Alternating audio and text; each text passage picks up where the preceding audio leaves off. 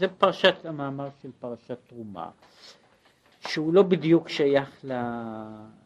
שייך ל... ל... לכמה, לכמה עניינים, אבל ה... המאמר הזה קשור קשר פנימי עם המאמר הקודם. קשור קשר פנימי, לא קשר חיצוני, עם המאמר הקודם, מפני שהוא עוסק שוב בבעיה העבודה, עבודת האדם מצד אחד, ואחר כך מהם מה הנקודות הקובעות החשובות בתוך העניין הזה.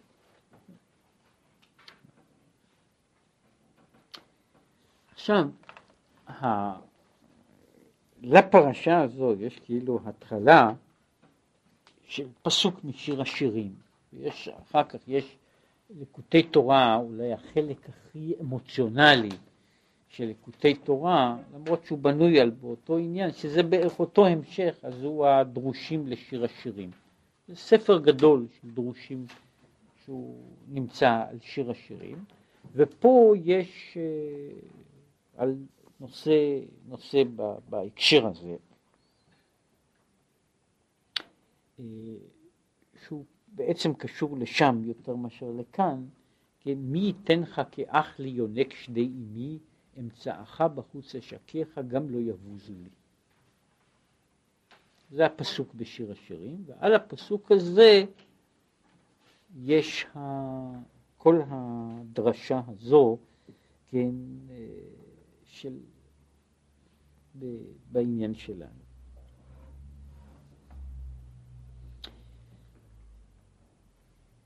מי ייתן לך כאח לי?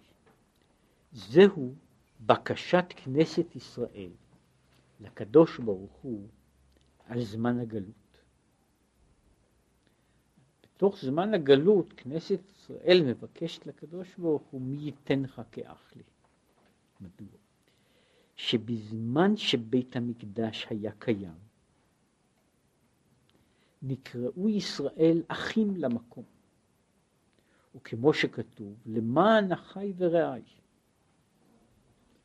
וכתיב אחר כך, למען בית השם אלוקינו. כלומר, מתי נקראו ישראל? אחים, כן? בזמן שבית המקדש קיים. אז יש מצב שבזמן שבית המקדש קיים, בזמן ששכינה במקומה, אז ישראל נקראים אחים, אחים למקום. עכשיו, לאחר לפיכך, מבקשת כנסת ישראל עכשיו, לאחר החורבן, מי ייתן לך כאח לי. כן? קודם היה הדבר הזה של האח, היה בפועל, עכשיו זה עניין של, של בקשה, מי ייתן לך כאח ו, ומכאן זו, זו, זוהי ההתחלה של, של, של הדבר הזה, הבקשה, מי ייתן לך כאח לי. ופה עכשיו ניכנס להסבר קצת של פנימיות הדבר. והעניין, והנה בכרובים שהיו בבית המקדש וגם במשכן, וזה הקשר לפרשה שלנו, כתיב ופניהם איש אל אחיו. זאת אומרת, הכרובים עומדים שני כרובים. עכשיו זה ידוע, וזה קשור פה, אני רק רוצה להקדים פה את המאוחר, גם בדברי חז"ל, כן, יש לא כל כך הרבה, למשל אחד הדברים הוא שעד היום אחרי כל מה שכתוב על זה אנחנו לא יודעים איזה, איך נראים הכרובים. כל, כל זה ש, שאנחנו יודעים, אין לנו בכלל מושג איך נראים הכרובים, חוץ מזה שלכרובים יש רגליים ויש להם כנפיים, כן? אבל, אבל מעבר לזה, איזה פרצופים למשל יש להם, כן? אנחנו פשוט לא יודעים מפני שאין לנו שום תיאור איך, איך, אה, איך, איך, נראה, איך נראה לא רק כרוב בשמיים, אלא גם הכרובים האלה שהיו במקדש, כן? יש לנו תיאור כולל, ועשית שני כרובים. אבל איך הם נראים קרובים, אין לנו מושג, אין לנו מושג אם יש להם, איזה גוף יש להם, אם יש להם גוף, כן? כל, כל העניין הזה הוא, הוא כולו, אבל ברור דבר, דבר שמופיע באחד הדברים, ששני הקרובים שעומדים ככה, הם מסמלים את הקדוש ברוך הוא ואת כנסת ישראל. כן? וכל התיאורים, ויש כל מיני תיאורים דרמטיים ורומנטיים וכל ואחרים, שהקרובים האלה, אה, שאומר, כשישראל, כשישראל הם במדרגה גבוהה, אז הקרובים עומדים איש של אחד מול השני. כשהם לא במדרגה גבוהה הם מתרחקים, הם לא עומדים אחד מול השני וכך הלאה. זאת אומרת, הקרובים הם, זוג הקרובים הללו הוא ה... לכן כל מה שיהיה, ש, שיהיה ושקשור כמה הלאה, שהכל, המקום הזה שהוא למעשה כאילו ה...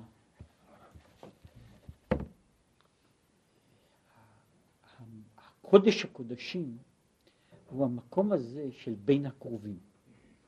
בין הקרובים הוא כאילו הפוקוס של כל מה שיש בכל, במקדש, כן? ש, ש, וזה נעשה, אה, העניין הזה גם ב, ב, במה ש... ב, ב, בכניסה של הכהן הגדול לפני ולפנים, ועוד יותר מזה, כשמשה נכנס למקדש, הוא שומע את הכל מדבר אליו מבין הקרובים. זאת אומרת, כאילו, ה...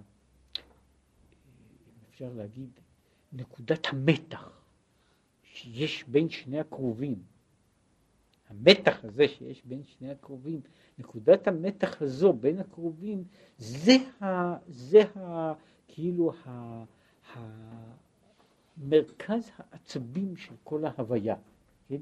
משם נשמע הכל, משם נשמע הכל אל משה, זה כאילו ב- ב- ב- באופן אחר, זה המקום של הכבוד, כן, העניין הזה של התמצית, או במילים אחרות, כאילו הנקב בין המציאות שלנו למציאות שמעבר למציאות שלנו, הוא עובר בין הקרובים. עכשיו, שני הקרובים שעומדים איש אל אחיו, הם כמו, ש... כמו שאומרים, הם הסמל של היחס של העולם בכלל והקדוש ברוך הוא, אנחנו בפרט, מה שקורא לזה שכינה וקודשא בריחו, אנחנו והקדוש ברוך הוא, זה הם שני הקרובים שעומדים אחד מול השני. אז בקרובים כתוב, ופניהם איש אל אחיו. עכשיו הוא מסביר את כל, ה, את כל העניין הזה בכמה וכמה צורות. והנה כתיב, ועשית שניים כרובים, כרוב אחד ושם על הכפורת, כן? והכרובים היו כרוב אחד מקצה מזה וכרוב אחד מקצה מזה. זאת אומרת, הכרובים עומדים משני, משני, קצות, משני קצות הכפורת, כרוב אחד בצד הזה, כרוב אחד בצד ועניין הכרובים יובן על פי מה שאמרו חז"ל, שחז"ל אומרים ככה, היינו פני כרוב, היינו פני אדם. קודם כל חז"ל אומרים שפני הכרובים הם פני אדם. אולי אין להם גוף של אדם, אבל יש להם פנים של אדם. אז אומרים אם ככה, כרובים במרכבה של יחזקאל יש שני תיאורים. בתיאור אחד, בארבע החיות, יש פני, אה, אה, יש, יש פני שור, במקום אחד מופיע במקום פני שור פני כרוב. יש פעמיים. אז אומרים שאם כרובים הם פני אדם, אז יוצא שכרוב, פני אדם ופני כרוב הם אותו דבר. ההסבר הוא שמה שיש אפה רב רבה ואפה זוטרה, פנים גדולות ופנים קטנות. ומכאן בא העניין הזה שאנחנו אומרים שהפנים, פני אדם הם פנים של אדם מבוגר, וכרוב הוא פנים של תינוק. ומכאן בא כל מה שיש בכל זה עד, ל, עד ל, ל, ל, ל, לכל הקיץ' שמופיע בכל מיני מקומות, כן, המלאכים הקטנים, כן, אה, עם, עם פרצופים של ילדים, כן, מה שקוראים, ש, שאפילו בשפות אחרות קוראים להם, אנגלית ובעוד שפות קוראים להם כרובים, כן, שאומרים שלמישהו יש פרצוף של, של כרוב, כן, צ'רובק, כן, אז זה בעצם בא מהעניין הזה שזה זה עבר בתוך כל העולם עד של העניין הזה שזה נקרא כרוב. כרוב זה פרצוף של תינוק. אז אלה הם הכרובים. זה אומר ככה, בכל אופן התמצית היא שהכרובים, יש פני כרוב הם פנים קטנות, הם אפזוטרה, פנים קטנות, פנים ב, של, של דמות בקטנות. יש דמות, יש דמות גדולה ויש דמות קטנה. עכשיו, מהו הם? והנה כתיב ועל דמות הכיסא, שוב מהמרכז, דמות הכיסא, דמות כמראה אדם. אז הוא אומר, צריך להבין שהרי אין לו דמות הגוף, אז איך יכול להיות ש, ש, שהוא רואה, גם הנביא שהוא מדבר, הוא רואה על הכיסא, אז הוא רואה דמות כמראה אדם. מה המשמעות של העניין הזה? עצם הראייה הזו, מה הוא רואה בדמות כמראה? אך העניין, שהתורה נקראת אדם. כמו שכתוב, זאת התורה אדם. ההמשך הוא אדם כי ימות באוהל. כן? הוא, הוא, הוא אומר, זאת התורה אדם. התורה היא אדם. כן? וכתיב, זאת תורת האדם. כן? שזה, התורה והאדם הם, הם דבר אחד, וכמו שהוא יסביר, הוא אומר ככה, האדם הוא הוא בעצם, כאילו היה אומר, וזה מה שהוא פה, פה יסביר בצורה אחת, בצורה אחרת, יש מהות אחת. עכשיו, כשהמהות הזו עוברת למד, ממדיום אחד למדיום אחר, או לצורת ביטוי אחרת, היא משנה את, ה, את הדמות שלה. היא משנה את הדמות שלה. אז יכול להיות, יש דברים באמת, אני, לקחת דוגמה, שוב, יש, אין לנו כל כך הרבה דברים, אה, אה, דברים בתוך העולם הזה, עם כל המרחב הזה, כן? אבל אני יכול למשל לקחת תבנית, תאורטית כל תבנית שבעולם, אבל תבנית, תבנית פשוטה. כן? אני לוקח איזה תבנית פשוטה, אה, תבנית של, של, של שבלול, נגיד. צורה כזו. או שאני לוקח תבנית, כמעט כל תבנית שבעולם. עכשיו, את התבנית הזו אני יכול לבטא בציור, בצורה כזו. עכשיו, לתבנית הזו אני יכול גם לתת נוסחה. כן?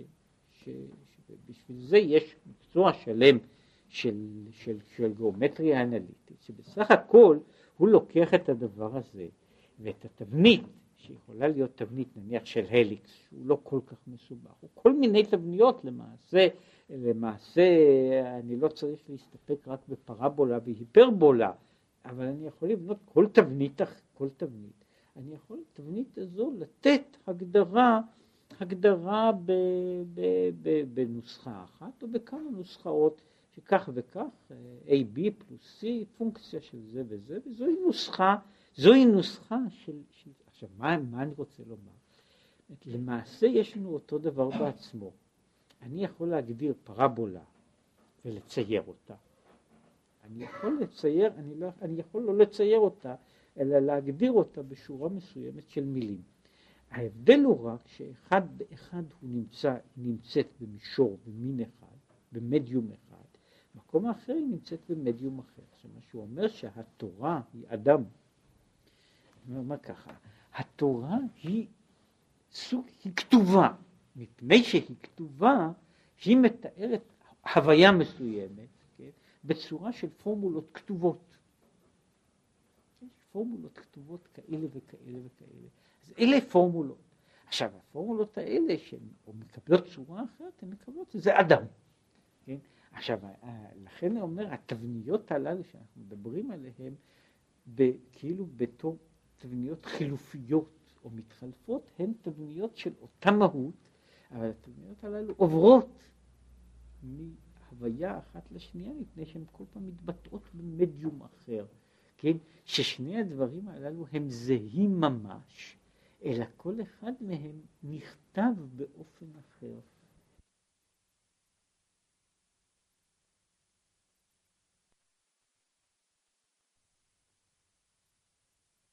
כולה היא שמו של הקדוש ברוך הוא, כן?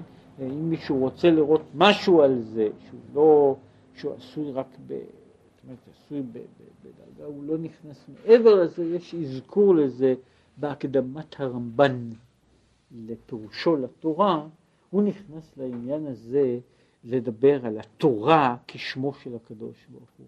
בעצם כל התורה היא שם אחד. כן? והוא מדבר שם על האינטרפרטציה של התורה, אומר ש, שבעצם התורה היא פורמולה אחת. כן? כל התורה מההתחלה עד הסוף היא בעצם פורמולה אחת, שאחר כך יש לה לצרכים מעשיים, היא מקוטעת לקטעים, כן? מקוטעת לקטעים, שהם המילים, האותיות, הפסוקים וכך הלאה, אבל בעצם זו פורמולה אחת, ושכאילו האופן הנכון לקרוא את התורה היה לצרף אותה מהבית של בראשית עד הלמד של לעיני כל ישראל בתור מילה אחת ארוכה. כן? או כשהוא קורא לזה שכל התורה היא שמותיו של הקדוש ברוך הוא. כן? התורה נקרא, עכשיו, ובזוהר נקרא, נקראים העשר ספירות משהו כזה, רזה דשמא יקירה, סוד דשמא קדישה, סוד השם הקדוש. והעניין, שהוא על דרך משל כמו שם האדם, שנקרא אברהם או יעקב על דרך משל. הרי אין זה נוגע למהותו ועצמותו, שעצמותו ומהותו של האדם הוא השכל ומידות שלו, שהם שייכים בו גם כשהוא בפני עצמו. יש חלק של האדם שהוא עצמותו, ואיך אני מגדיר את עצמותו? עצמותו זו אותו חלק, אותו חלק של המהות האנושית שאיננה תלויה באחר, איננה תלויה במציאותו של האחר, ואיננה שייכת למציאותו של האחר. ומהצד הזה יש האדם מבחינתו הפנימית, יש לו נפשו של האדם, שכלו של האדם, האמוציות של האדם, הן שייכות, הן שייכות לעצמותו במובן, שוב, אפשר היה להיכנס לדיוקים יותר, יותר שלמים, אבל פה הוא באמת לא נכנס לזה, מדבר, יש חלק שהוא הגדרת האדם לעצמו כשהוא עומד בפני עצמו. יש מה שאין כן שמו. אינו צריך לו כשהוא לעצמו. שמו של האדם הוא אחד הדברים שהאדם לא זקוק לו. כן? ולכן זה, זה ש, ש, למין החידות של ילדים קטנים, כן? ש, ש, ששואלים אותם את השאלה הזו, שהיא חלק של אותו דבר ששואלים ילדים קטנים, איזה דבר יש לו לאדם שכולם משתמשים בו הרבה יותר ממה שהוא בעצמו. כן? והתשובה היא ששמו של האדם הוא הדבר שאחרים אחרים משתמשים בו הרבה יותר ממה שהוא בעצמו משתמש בו. עכשיו, מה שהוא מגדיר פה, בעצם זו הגדרה יותר שלמה. אם אדם הוא לבדו, איננו נזקק לשם בכלל.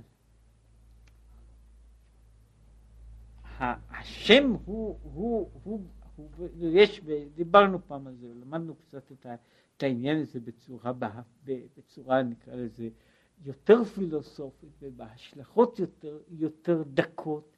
זאת כל המהות של השם היא מהות מאוד מורכבת, אבל המהות של השם קשורה להתייחסות, גם כן לאינטראקציה בין האני לבין האחר.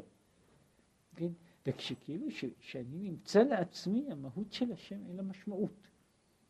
השם הוא, הוא ההגדרה שיש בין, ביני לבין אחר בכלל. ולכן אומר השם הוא רק, אבל אינו אלא בחינת חיצוניות שבו, שלו, שעל ידי זה פונה לקוראו בשמו. בשם מה אני זקוק לשם? אני זקוק לשם בשביל להתייחס לאחרים. זאת אומרת, כדי שאחרים יוכלו להתייחס אליי, אני זקוק לשם. כן, יש בה, באותו עניין ויש בזה, ושוב, מן הנימה הרצינית שברצינית עד לנימה, למה יש שמות לדברים? אני אומר, השמות של הדברים זה האופן שאני אוכל לבנות דיפרנציאציה של הדברים הללו. כן?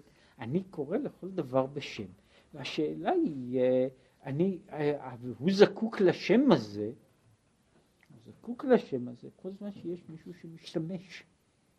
כשאין משתמש אז אין, אין, אין משמעות בכלל לשם. אז לפי זה הוא מגדיר ככה, השם מוגדר בתור החלק הזה של האני, שהוא מעצם מהותו מתייחס אל העולם החיצוני, וממהותו מתייחס אל העולם החיצוני, לא מבחינה של המקרה. זאת אומרת, יש, יש שכלו של האדם, פרקטי, מתייחס הרבה מאוד לעולם החיצוני. אבל שכלו של האדם כשכל, שכלו של האדם כשכל איננו תלוי במציאות של האחר. לעומת זאת שמו של האדם כשם תלוי במציאותו של האחר, בהוויה של, שיש, שיש מהות של אחר, וכשאין מהות של האחר אין מהות של השם. וזה לכן אומר, וזוהי בחינת החיצוניות. וכאן הוא אומר אותו דבר, וכך, לגבי אינסוף ברוך הוא, אפילו החוכמה העליונה, אין צריך לומר המידות עליונות, אינן ערך כלל למהותו ועצמותו ידברך. שמהותו ועצמותו ידברך מרומם ומתנשא מגדר בחינת חוכמה. כן? ולכן התהוות עשר ספירות נקרא רזה דשמא קדישא. שהוא רק בחינת הערה בעלמא שאינו נוגע לעצמות. לכן הוא אומר, כל עשר הספירות הם סוד השם. עשר הספירות הם סוד השם. מדוע? מפני שאנחנו אומרים שהספירות הם האופן שבו הקדוש ברוך הוא מתייחס אל המציאות, שבו המציאות מתייחסת אליו. והוא איננו שייך להגדרת מהותו. זאת אומרת, ההגדרה פה, וההבדל, שהוא הבדל, הבדל בסיסי, הוא אומר ככה, לגבי האדם, השכל של האדם, האמוציות של האדם, לא המחשבות הפרטיות, אבל עצם העניין הזה, שכלו, כן? האמוציות שלו, אלה הם האני שלו. לגבי הקדוש ברוך הוא, החוכמה והחסד והגבורה אינם האני שלו, הם השם שלו. זאת אומרת, ההבדל הוא, בשבילנו, לנו יש האני שלנו, הנפש המתגלה, שהיא תפיסת האני שלנו. עכשיו, תפיסת האני שלנו, ויש גם, לנו גם שם שהוא בא לשימוש של אחרים. מה שבשבילנו נקרא האני, כל האדם של האדם, הוא בשביל הקדוש ברוך הוא הוא שם. משום שמהותו היא למעלה מן ההגדרות הללו, מכל וכול, כמו שהגדרת השם, כמו שהשם הוא דבר חיצוני לגבי, לגבי המהות של האדם. עכשיו, בצד הזה, בצד הזה, שעשר הספירות הוא אחר כך ידבר על זה, וזה חלק מהעניין. עשר הספירות, או המהות של הספירות בכלל, יש להם התיאור, אחד התיאורים שלהם הוא דמות אדם. עכשיו, דמות אדם זהו שמו של הקדוש ברוך הוא. אותה דמות היא בעצם השם, לא המהות, לא העצמות, היא שמו. עכשיו, שמו בעניין הזה, כל הדמות הזו זה שמו של הקדוש ברוך הוא. וכאן בא גם העניין, גם הקשר שהוא קושר, מה רואה הנביא על הכיסא? דמות כמראה אדם. והתורה היא גם כן, זאת התורה אדם. למעשה, למעשה מה שנקרא התורה, מה שהוא שמו של הקדוש ברוך הוא, ומה שהוא עשר ספירות, הם רק השלכות במדיומים שונים של, של עניין אחד שהוא בעצם השם, שמו של הקדוש ברוך הוא. זאת אומרת, ומה שרואה, מה שרואה הנביא, הוא רואה את דמות האדם. זאת אומרת, אז הוא רואה דמות אדם, מדוע? מפני שהוא רואה את שמו של הקדוש ברוך הוא. והוא מגלה, מה שהוא מגלה זה לא את המהות, את העצמות האלוקית, שהיא לא ניתנת, ל, לא רק שהיא לא ניתנת לראיית האדם, היא לא ניתנת גם להשגת מראה הנבואה. כן? מראה הנבואה מגיע לזה שהוא משיג את שמו של הקדוש ברוך הוא. הוא יודע את סוד השם. כן? וסוד. השם מתגלה באיזושהי צורה, הוא מתגלה בכל עולם, בכל, בכל אה, מרחב, באופן המיוחד הספציפי שלו, ששם הוא יכול לדבר, הוא יכול לדבר, יש התגלות השם במובן הזה בתורה, יש התגלות השם בחזון של הנביא, יש התגלות השם באופנים אחרים, וכל אלה יחד הם הדמות הזו שהיא דמות, מה שאנחנו קוראים לה דמות אדם, כן? זה השם, השם של הקדוש ברוך הוא, הוא מדגיש את העניין הזה גם, ב, גם בכדי